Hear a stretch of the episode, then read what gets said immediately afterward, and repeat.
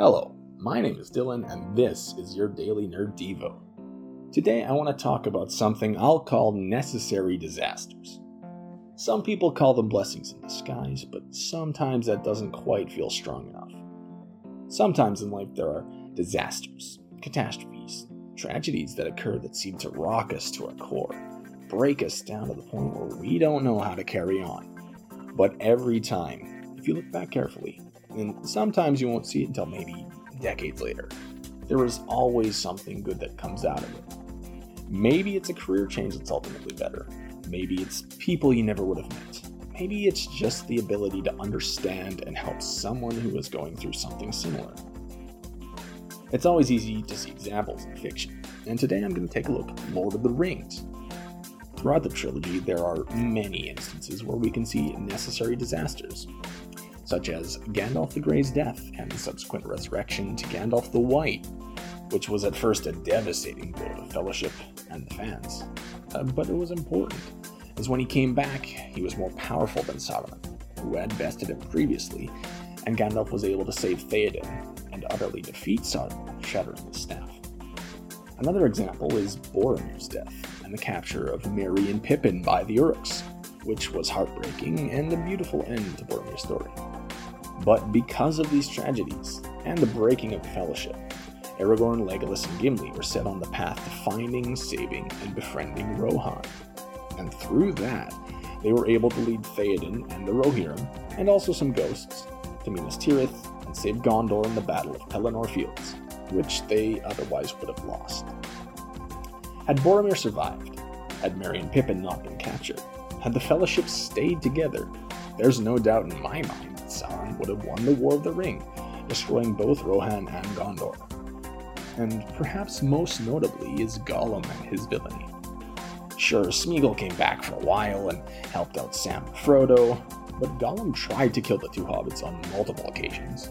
He poisoned Frodo against Sam, led Frodo into Shelob's trap, and then finally in Mount Doom, he bit off Frodo's finger and stole the One Ring. All of those are terrible things, and Frodo and Sam never would have wanted to go through them. But Gollum stealing the ring from Frodo was the only reason it was destroyed, as Frodo had succumbed to the will of the One Ring, which is an excellent metaphor for sin, by the way. Frodo was going to keep it. Gollum attacking the two was what sent the ring into the volcano, allowing the heroes to achieve victory. There's a little formula here bad things being used for future good. Just like it says in Romans 8:28. All things work together for good, them that love God, to them who are called according to his purpose. For a biblical example, let's take a gander at the story of Joseph. Him being his dad's favorite and getting a cool jacket and having some dreams, his brothers decided to kill him out of jealousy. Of course, the oldest convinced them to just throw him in a well instead, real brother of the year material, and they decide to sell him into slavery. That had to be the worst moment of Joseph's life. Being betrayed by his own family, and then he spends the next however many years in Egypt as a slave with a stint in jail for a crime he didn't commit. Disasters. But through all that, Joseph was able to interpret dreams and rose to prominence in Egypt until he was in a place of power, where he then saved the whole country from famine. And also his brothers would come looking for food. Talk about a turnaround. None of that would have happened if he had stayed as a shepherd with his family. Joseph even says to his brothers in Genesis 50:20, but as for you, you meant evil against me, but God meant it for good, in order to bring it about as it is today, to save many people.